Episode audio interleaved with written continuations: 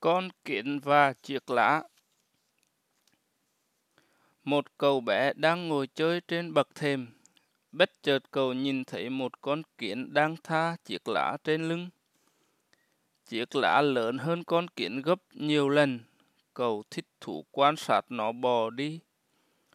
Bò được một lúc, con kiến chạm phải một vết lõm khá lớn trên nền xi măng. Nó dừng lại giây lát Em nghĩ con kiến sẽ làm gì tiếp?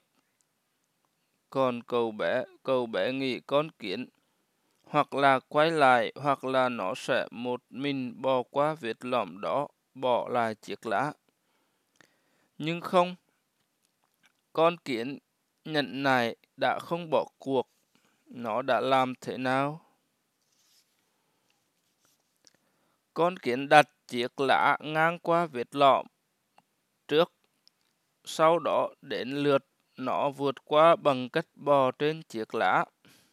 Qua được bên kia, con kiến lại tha chiếc lá và tiếp tục cuộc hành trình.